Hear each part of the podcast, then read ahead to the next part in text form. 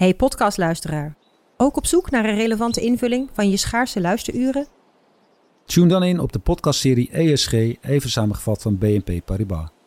Wij, Marloes en Aldert, spreken daar duurzame voorlopers en wereldverbeteraars. Waarover dan?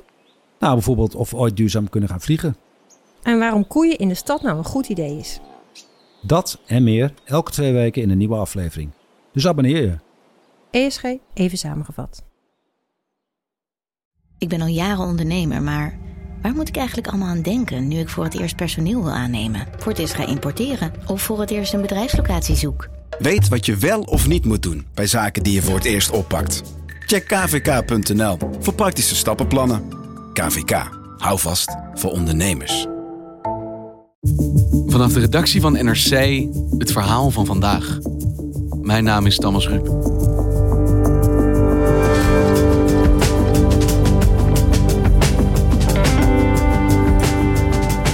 Tijdens de eerste dagen van zijn correspondentschap zag Gert van Langendonk de hoop ontluiken in de Arabische wereld.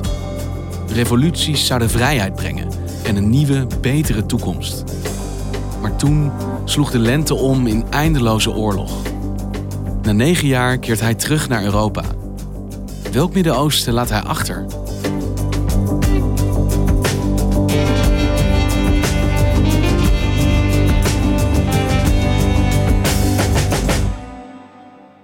Gert, ik ben heel blij dat je er bent. Want jij sluit nu een decennium correspondentschap in het Midden-Oosten af. En waar begon dat voor jou als journalist? Wat waren jouw eerste schreden in de Arabische wereld?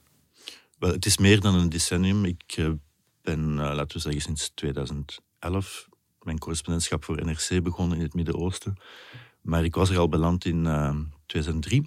En dat is dus een periode voor de Arabische lente. Heel anders dan nu. Het was een moment dat de meeste mensen zich hadden neergelegd bij het feit dat de dictaturen er altijd zouden zijn en dat het geen zin had om uh, in opstand te komen daartegen. De Arabische wereld was echt in stagnatie. En dat is dan helemaal veranderd in uh, eind 2010, begin 2011.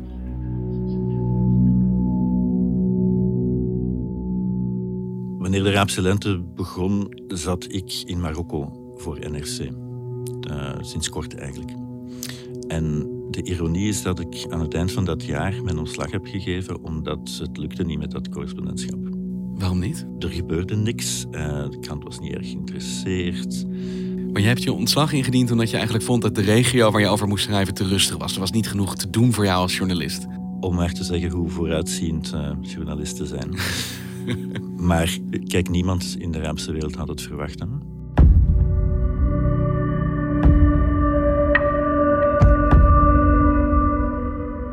Oorlog in Libië, doden in Jemen, grote onrust in Bahrein. De situatie in het Midden-Oosten verandert met de dag. It started with one man in one country, Tunisia, who set himself on fire when the police confiscated his fruit cart, leaving him with no way to make money. A region was gripped with freedom fever, fueled by social media. Want hoe begon jouw verslaggeving over de Arabische lente? Begon die in Tunis? In Tunis, ja.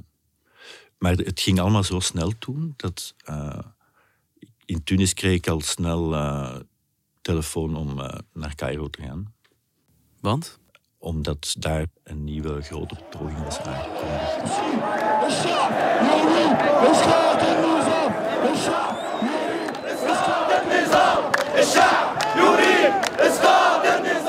Ashab Yurid, Iskat Nizam. Het volk wil de val van het regime was uh, de slogan bij uitstek van de Arabische lente. En vooral uh, in Cairo.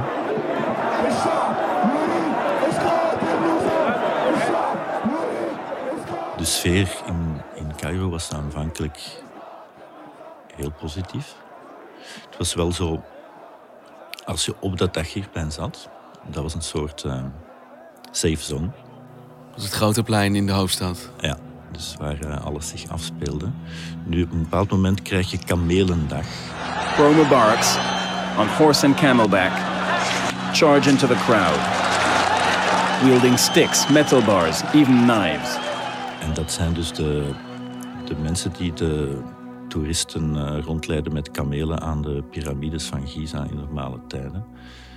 Die waren aangeport, soms betaald, zeggen sommigen, om met hun kamelen naar het Tahrirplein te gaan, dat behoorlijk ver is, en de aanval in te zetten op de betogers.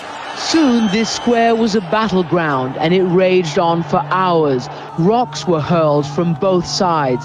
There were bloody beatings and Molotov cocktails tossed into the crowd. Those who were caught or immediately lynched. En, en, en die dag veranderde onmiddellijk alles. Dat was het, uh, het begin van de niet zo vreedzame revolutie. Er zijn uiteindelijk toch een achthonderdtal mensen uh, gedood in die periode. Maar uh, dat eindigt uiteindelijk toch met het aftreden van Mubarak.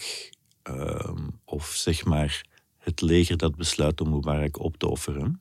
En hoe voelde dat voor jou als journalist of voor jullie als journalisten die daar getuigen van zijn? Zo'n land dat na decennia lang zo'n dictatuur doorbreekt.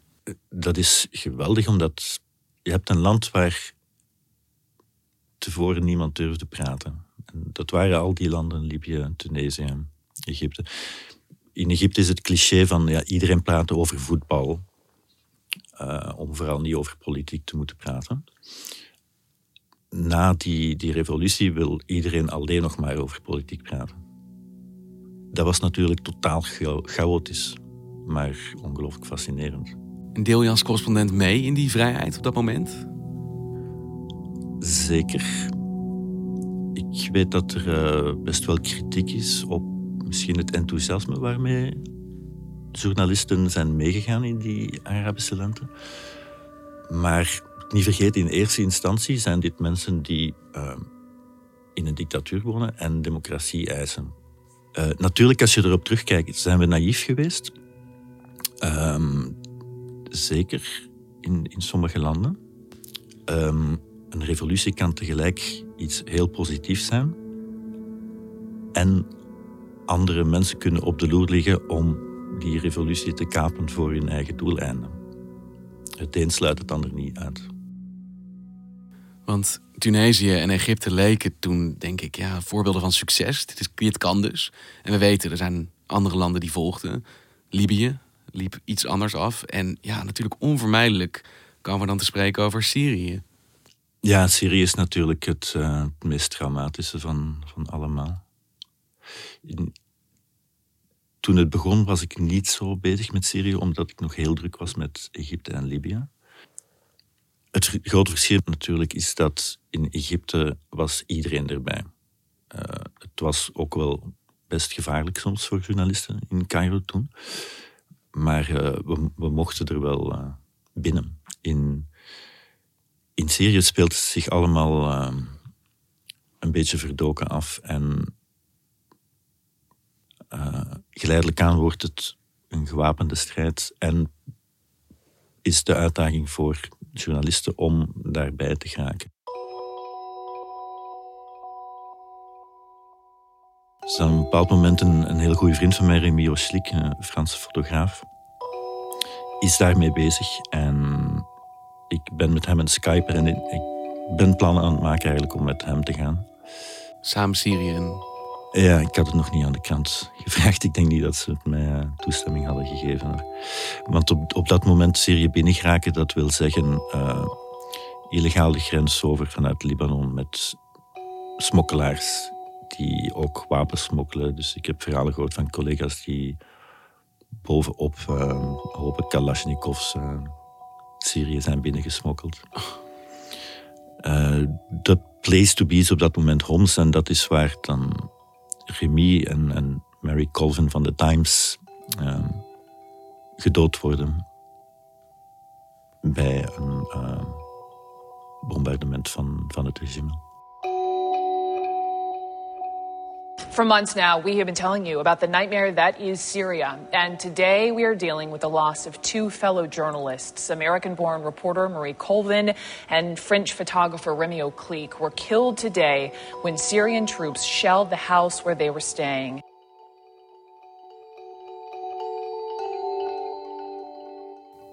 Dit zijn twee mensen die jij persoonlijk goed kende. Ja, dat was echt wel uh, het geval van Remy. Uh, grote klap voor mij. En het doet u ook wel even nadenken over uh, welke risico's je bereid bent om te nemen. Ja, en dat komt, is dat het moment dat je realiseert zeg maar, hoe gevaarlijk het werk is wat je doet in deze regio? Ja, natuurlijk. De lijst van, uh, van vrienden en collega's die zijn gedood de laatste negen jaar is, uh, is lang. Uh, inclusief vrienden die zijn ontvoerd en onthoofd door IS.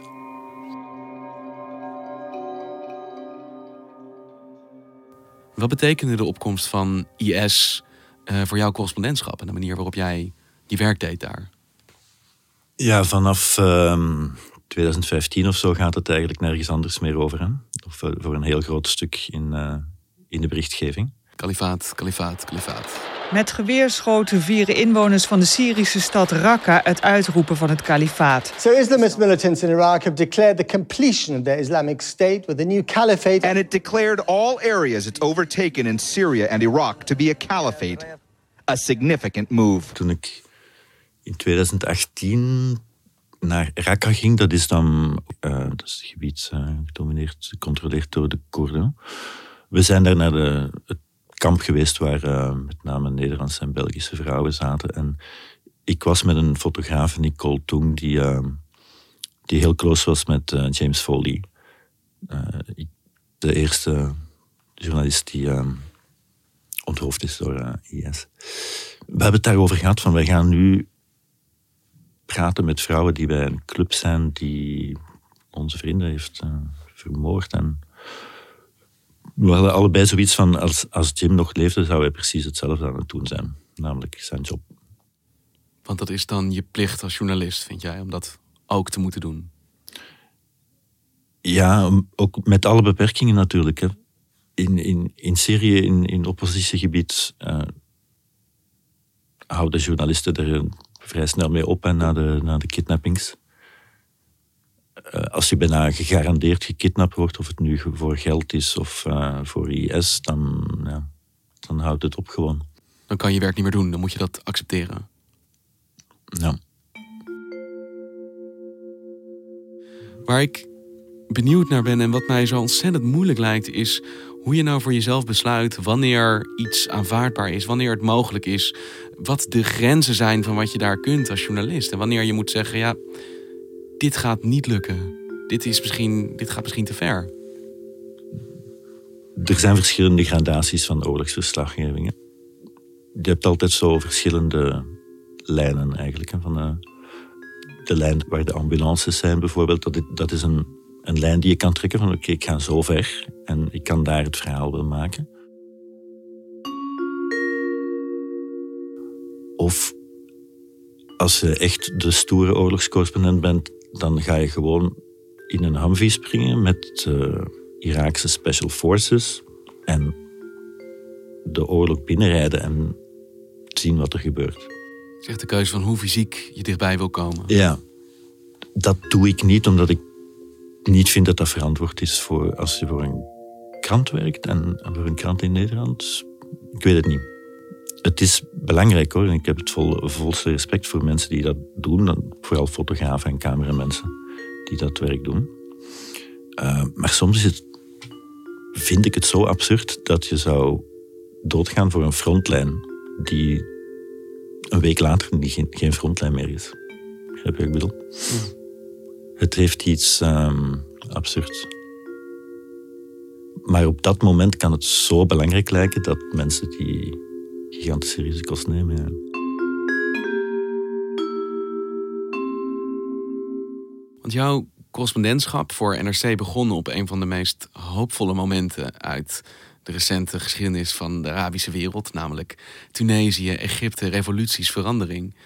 Welk Midden-Oosten laat jij achter? Is dat een Midden-Oosten waar nog hoop is? Nu, ik heb voor de krant een afscheidsstuk geschreven, dat is een traditie bij NRC.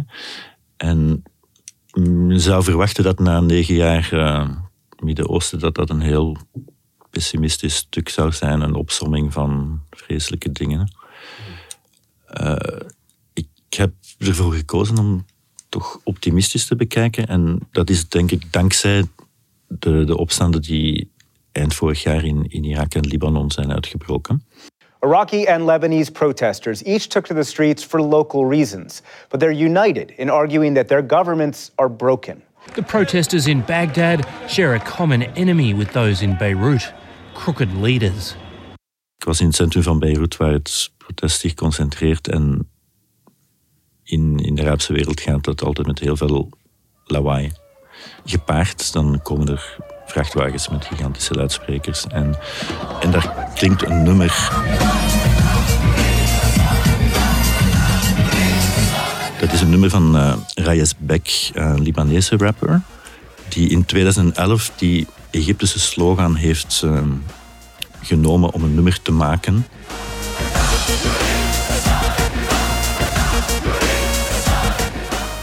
Je hoort precies hetzelfde eigenlijk wat jij ook in Egypte hoorde bij het begin, het eerste moment van de Arabische lente.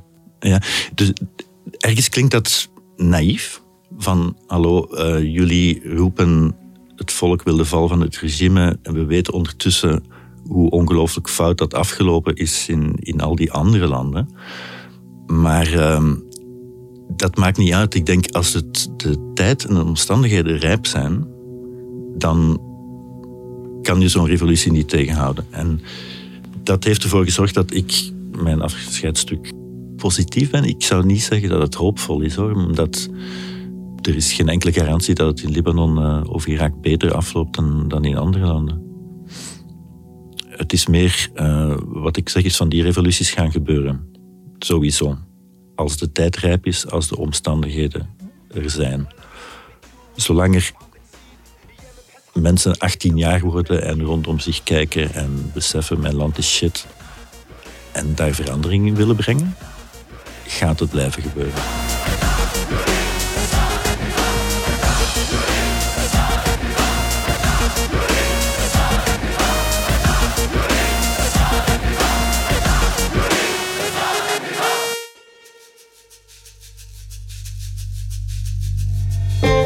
Je luistert naar vandaag en we volgen de ontwikkelingen rond het coronavirus natuurlijk op de voet. Zoals de honderden Nederlanders die momenteel zijn gestrand in Peru. Hoe zijn zij eraan toe? En hoe komen ze terug? Ik bel met correspondent Nina Jurna, die ziet hoe hard ook Zuid-Amerika inmiddels door het virus wordt getroffen. Hey Nina, wat is er op dit moment allemaal aan de hand in Peru? In Peru is eh, de noodtoestand uitgeroepen. Het land zit in een totale lockdown. Alle vluchten zijn gecanceld. Mensen mogen hun hotels niet uit, hun huizen niet uit. En daar zitten dus uh, ja, een paar honderd uh, Nederlanders, Nederlandse toeristen, backpackers, zitten daar uh, helemaal vast en die kunnen geen kant op. En onder welke omstandigheden zitten zij daar? Veel mensen zitten in hotels, in hostels. Peru is heel populair onder jonge reizigers, onder backpackers. Um, veel mensen zitten in steden. Maar er zijn ook mensen die ik heb gesproken die in de alle uithoeken van het land zitten. In de Amazone bijvoorbeeld. Bij, uh, ja, in, in omstandigheden waarbij je niet, uh, eigenlijk geen contact hebt met de buitenwereld. Ik sprak een koppel. We zijn opgevangen door een lokale familie die daar uh, in huis zitten, maar zonder elektriciteit. Dus ja, mensen zijn of afgesloten van de buitenwereld of kunnen hun huizen of hotels niet uit. En wat gaat hier de oplossing zijn? Hoe gaan zij daar wegkomen? Nou, zij hopen dat uh, er vanuit Nederland nu uh, snel hulp op gang komt. Bijvoorbeeld van reisorganisaties, van de KLM. Om ze daar zo snel mogelijk weg te krijgen. Alleen, ja, ze zijn natuurlijk niet de enige. Er zijn in heel, heel de wereld zijn er heel veel Nederlanders gestrand. Dus reisorganisaties die uh, ja, hebben al aangegeven, begrijp ik uit de media ook... dat het nog wel weken kan duren voordat mensen echt weg opgehaald kunnen worden. Dus uh, vooralsnog uh, zitten ze daar klem en proberen ze elkaar via een speciale appgroep die ze hebben opgericht een hart onder de riem te steken, van minuut tot minuut op de hoogte te houden. Mensen delen veel um, met elkaar um, en proberen ze er eigenlijk het beste van te maken. Maar het is absoluut geen ideale situatie. En hoe hard is Peru, of eigenlijk de hele regio daar, jouw regio, getroffen door dit virus? Nou, de aantallen beginnen nu op te lopen. Het is later in gang gezet, uh, die verspreiding, dan in Europa bijvoorbeeld. Er zijn nu uh, rond de duizend uh, besmettingen geteld op dit moment. In Peru 117. Brazilië, waar ik zelf woon, zit het aantal nu op 321 besmettingen. Gisteren is de eerste persoon hier uh, overleden.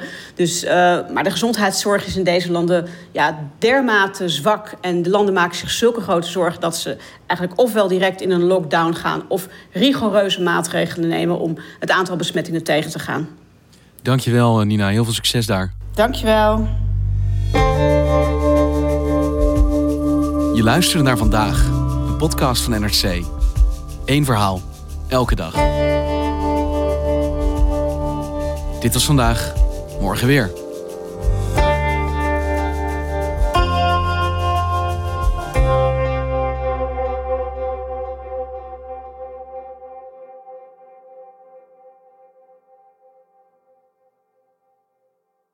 Technologie lijkt tegenwoordig het antwoord op iedere uitdaging.